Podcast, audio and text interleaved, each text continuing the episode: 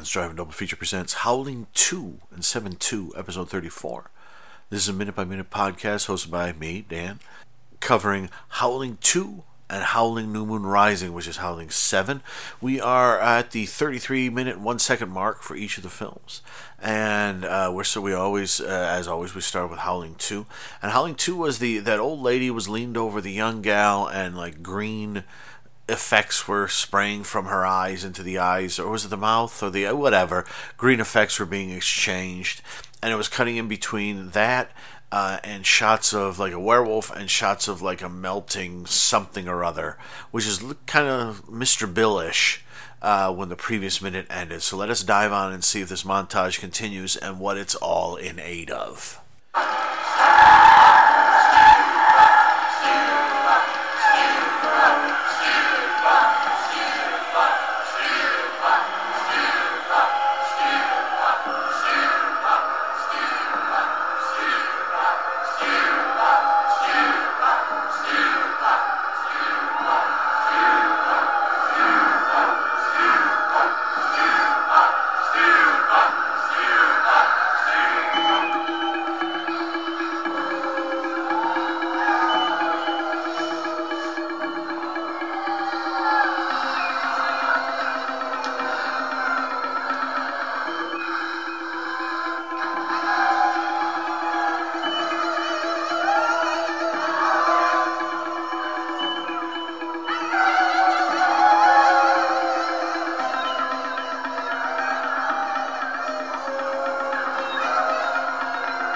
All right, after another shot of the Earth 2 of the uh, melting thing and another shot of the wolf, uh, we get the Stirba, Stirba, Stirba chant, and the old lady is now Sybil Danning. Yay! And the um, the young woman is now a, sort of a desiccated corpse. So she has uh, removed all the life energy. This is new werewolf mythology, or I should say it's 1985, so it's old werewolf mythology. But uh, this is a this is a different type of werewolf from, say, Larry Talbot and the gang.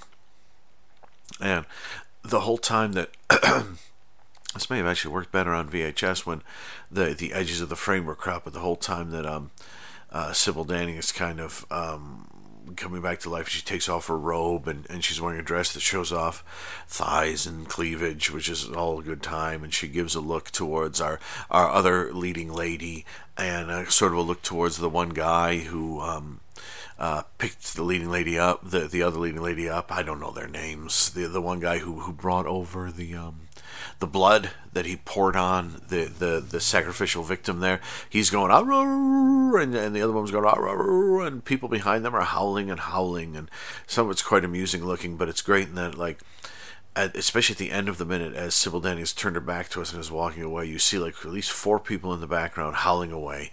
They look like I mean it could be GWAR as far as I know. And the far background, you see like there's a there's a picture on the wall that's out of focus of like someone on a rack and you see spread legs and spread arms. Again looks like it could be a heavy metal album maybe early metal blade or something like that. But the, the best thing about it is at the end of the minute on either side of the frame there are two older ladies like wrapped in black robes with like lone ranger masks on who are just kind of standing there. Maybe they were hoping they would be stirba and that would have happened to them. It's clearly not going to happen to them but they're um maybe maybe they're thinking like, can I have one of these young ladies and maybe get some of that life force action? I also like the thought too that maybe over on the commentary, the director is saying something like, "Oh, the woman on the left, that's my aunt Rose, and on the right, that's my nan." You know, or oh, that's my mother and her sister. You know, and I, I would love that. It's like they. They just they they're in all my movies. You know, it's like the Zuckers uh, putting their mom, you know, in all of their movies. You know, it's like, oh, that's my mom on the left, and that's my aunt on the right. And, you know, they had a good time on that day. They Sybil was very nice to them.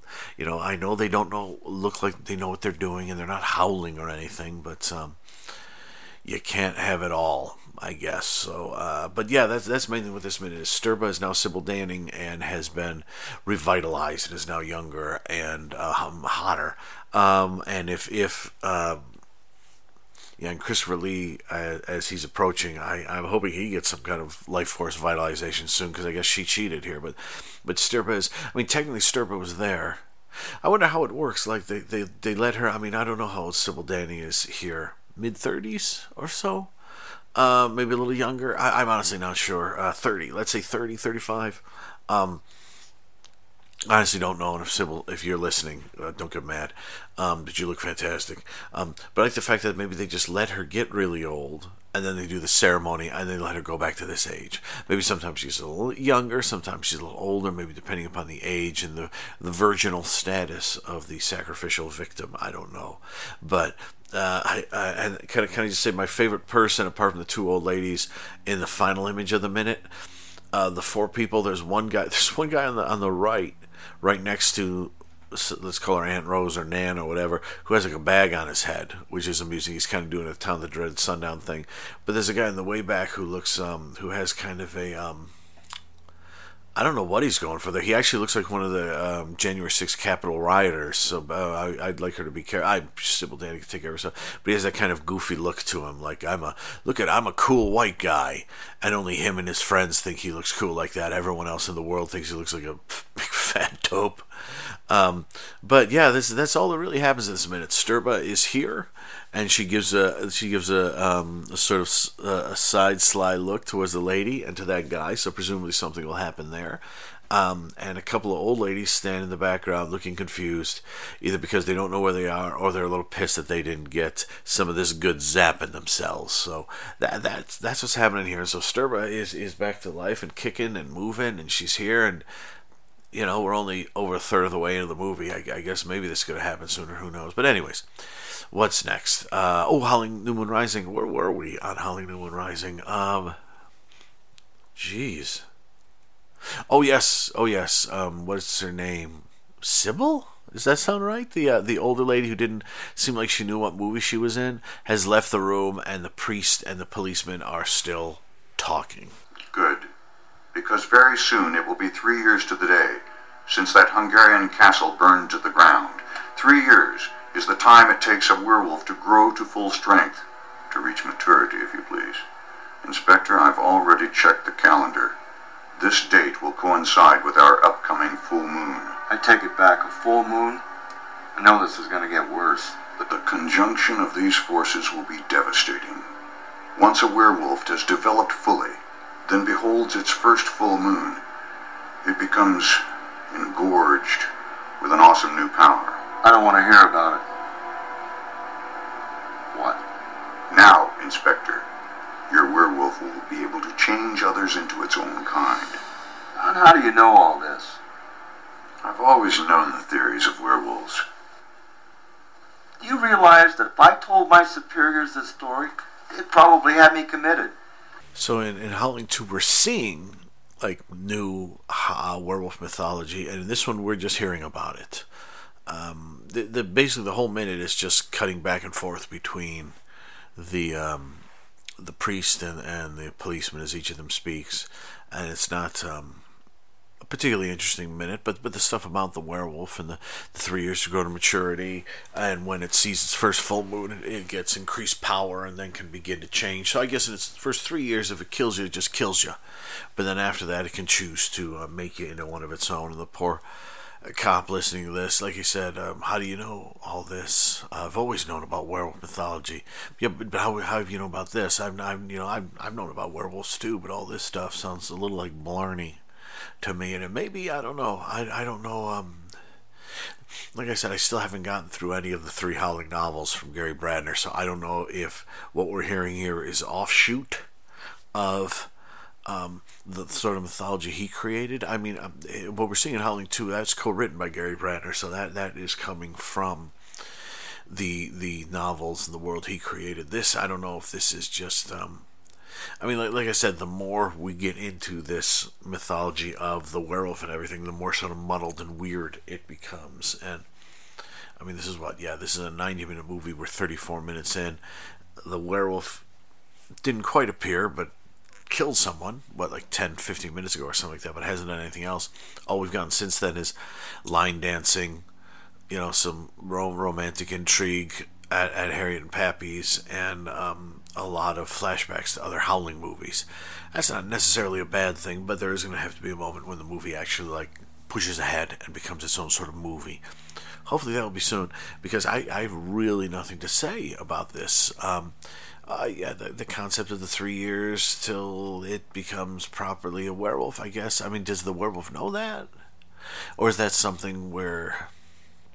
I mean, because presumably if it's if it's bit by another werewolf, it doesn't know that that's going on, and, and does it th- does it think during those three years when it's killing people that it's making them into werewolves, or does it like after three years when it sees the full moon, is it not only like power but like knowledge too that it acquires? I don't know. It doesn't doesn't make full sense to me because it's a it's a wolf. Uh, it's it's a person who's become a wolf running around. So it doesn't. I wouldn't think there'd be like a textbook you could pick up or or a book of instructions on how to be a werewolf because this all sounds far more. I mean, remember when a werewolf was, you know, you, you got bit by a werewolf, and then the next full moon you became a werewolf, went out and killed people. Anyone you scratched or attacked and drew blood on who, who was still alive became a werewolf. The ones you kill, they stay dead. So. Um, this this is uh, this feels like it's a Gary Brandner stuff, but I honestly don't know if it if it is. I will try again to read some of the Howling books through. Like I said, I have a I have a volume here with all three of them in it. I read the first ten pages so I was like, eh, this isn't really I'm not really up for this right now, so so we'll see. So anyway, there's really really not a lot to talk about here. At least there was stuff to look at in the Howling Minute. Is this just cuts between the two guys? It's sort of um, visually uninteresting. What they're saying is important, but it's a little tough to take in because it's so visually uninteresting. I was, uh, and then I'll wrap it up. I was watching um, uh, I was watching a uh, uh, uh the Blow Out Blu-ray from Criterion. I watched Murder a la Mod, the first Brian De Palma feature, I think, which was a lot of fun. And then I was watching him in an interview, like it's an hour-long interview with Noah Baumbach of Squid and the Whale and, and others, others, and um, um, he, uh, uh, Brian De Palma was talking about like um, going to close ups and just cutting from like this person talks, you see their face, this person talks, and how boring it is. You know, they're specifically talking about the scene in the in the hospital room where John Travolta's talking to Nancy Allen's character, and it's it's a long sh- it's a two shot of the two of them until she puts her hand over her face and says, "Oh, it must look terrible." You know, I'm not wearing any makeup, and at that moment he cuts to a close up of her, and he says he did that because he felt that was a moment that needed a close up. But if it doesn't need a close up, don't cut back and forth. That's just it's dull. It's dull filmmaking, and that's what this is to me. This is this is dull filmmaking. Cutting back and forth between the two of them sort of dares you to. I mean, it's it's bore. It's done in a boring fashion, but they're presenting information that's meant to be important so they're presenting information that's meant to be important in a boring fashion. You think, are they doing that on purpose? Are we meant to sort of forget the information, or are we meant to remember the information, but they're doing a bad job of prevent, uh, um, purveying, of, of getting it across to us? So um, uh, we'll find out as we go along. So let, let me just end uh, this episode here, and thank you everyone for listening. And next time we come back, yeah, more more chat about werewolves and uh, um, Stirba walking by, you know, uh, Aunt Rose and Nana. So um, I'll talk to you all soon. Listen to this.